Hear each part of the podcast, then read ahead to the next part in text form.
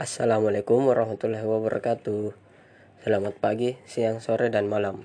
Kembali lagi sama saya nih, Muhammad Fadli Ramdhani. Akan membawakan podcast tentang olahraga bela diri Yang dapat diikuti baik anak umur 5 tahun Sampai orang tua sekalipun loh. Bahkan saya sendiri pun ada di dalam olahraga bela diri ini Dan rutin mengikuti latihannya di kampus ataupun di tempat lain. Nah, berbicara tentang bela diri tentu tidak lepas dari sejarah, olahraga, pertahanan, hingga kesenian yang turun-temurun dilestarikan hingga sekarang. Nah, sekarang saya akan membahas seputar sejarah Sorenji Kempo. Berikut teknik hingga sejarah masuknya Sorenji Kempo di Indonesia.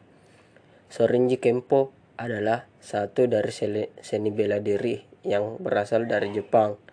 Di Indonesia biasa disebut dengan Kempo saja. Sorinji Kempo diciptakan oleh Shinso pada tahun 1947 sebagai sistem pelatihan dan pengembangan diri atau Gyo atau disiplin dalam bahasa Jepang. Kata Sorinji Kempo sendiri berasal dari kata So artinya kecil, Rin artinya hutan, Ji artinya kuil, dan Ken artinya kepalan tangan atau tinju, dan Po artinya metoda.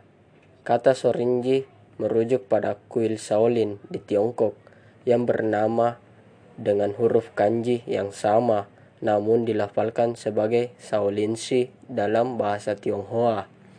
Sorinji Kempo secara umum dipandang sebagai versi modifikasi dari seni bela diri Shaolinshi Kung Fu. Metode latihannya berdasarkan pada filosofi jiwa dan tubuh adalah sebuah kesatuan yang tak terpisahkan. Atau dalam bahasa Jepangnya, Shinshin Ichinio dan melatih tubuh dan jiwa. Atau dalam bahasa Jepang, Kensen Ichinio. Dengan cara tersebut, Sorenji Kempo mempunyai tiga manfaat, yaitu pelatihan dan pertahanan diri, atau dalam bahasa Jepang, Goshin Rentan.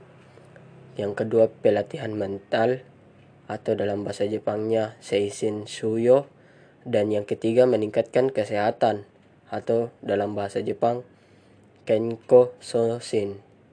Sorinji Kempo merupakan seni bela diri yang berasal dari Jepang, di mana di Indonesia lebih akrab disebut Kempo saja.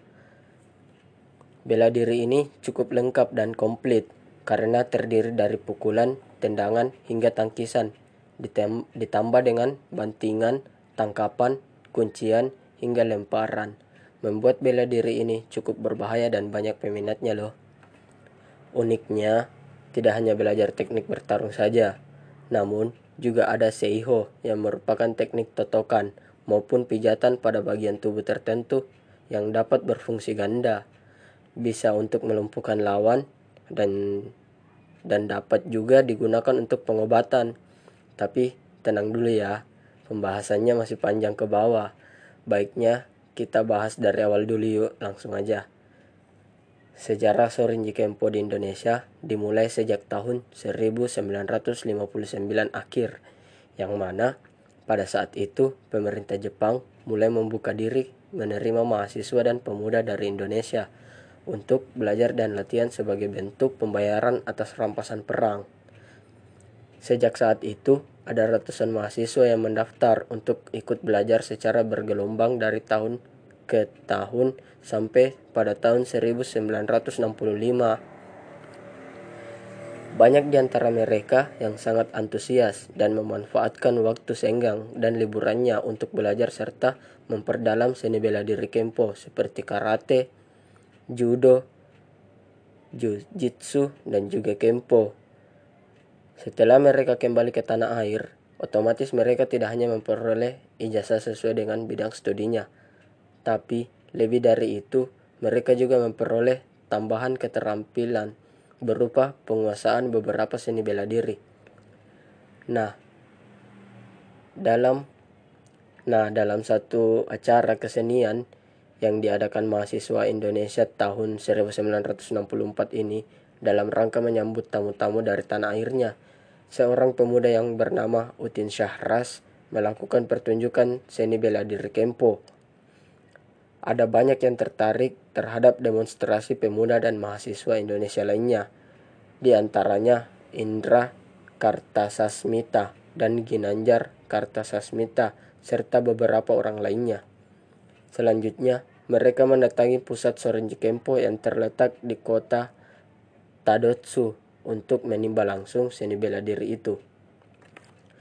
Untuk melanjutkan warisan seni bela diri itu, di Indonesia, ketiga pemuda tersebut seperti Utin Sahras almarhum Indra Kartasasmita dan Ginanjar Karsasmita, mereka mendirikan sebuah organisasi olahraga Soranji Kempo di Indonesia.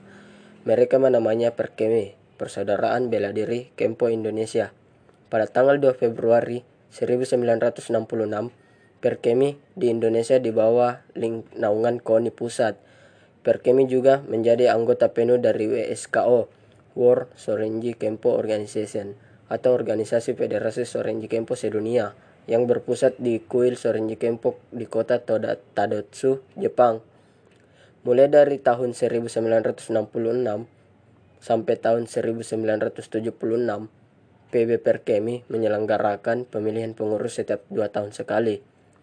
Namun, sejak tahun 1976 hingga sekarang, masa bakti kepengurusan berlangsung selama empat tahun. Sisa satu tahun lagi udah kayak presiden tuh. Kejuaraan Nasional Kempo yang pertama diselenggarakan di Jakarta pada tahun 1970 dan kejuaraan Kempo antar perguruan tinggi pertama diadakan mulai tahun 1971. Kempo juga mulai diikut sertakan dalam pertandingan PON 9 sejak tahun 1977 di Jakarta. Kemudian di tahun 2014 nama Perkemi diubah dari Persaudaraan Bela Diri Kempo Indonesia menjadi Persaudaraan Sorinji Kempo Indonesia. Nah, setelah itu, Kempo terus berkembang di Indonesia dan menjadi cabang olahraga bela diri yang besar seperti sekarang. Nah, gimana? Kalian tertarik nggak buat masuk ke bela diri Soranji Kempo Indonesia? Kalau kalian tertarik, khususnya anak Umi nih, kita kan sesama anak Umi nih. Kalian bisa datang ke dojo Umi atau menghubungi salah, salah, salah satu pengurus di UKM Kempo Umi. Nah, see you. See you di dojo ya guys. Sampai jumpa di, post, di podcast selanjutnya. Stay safe Sapo. Waalaikumsalam warahmatullahi wabarakatuh. Saya Muhammad Fadli, pamit undur diri.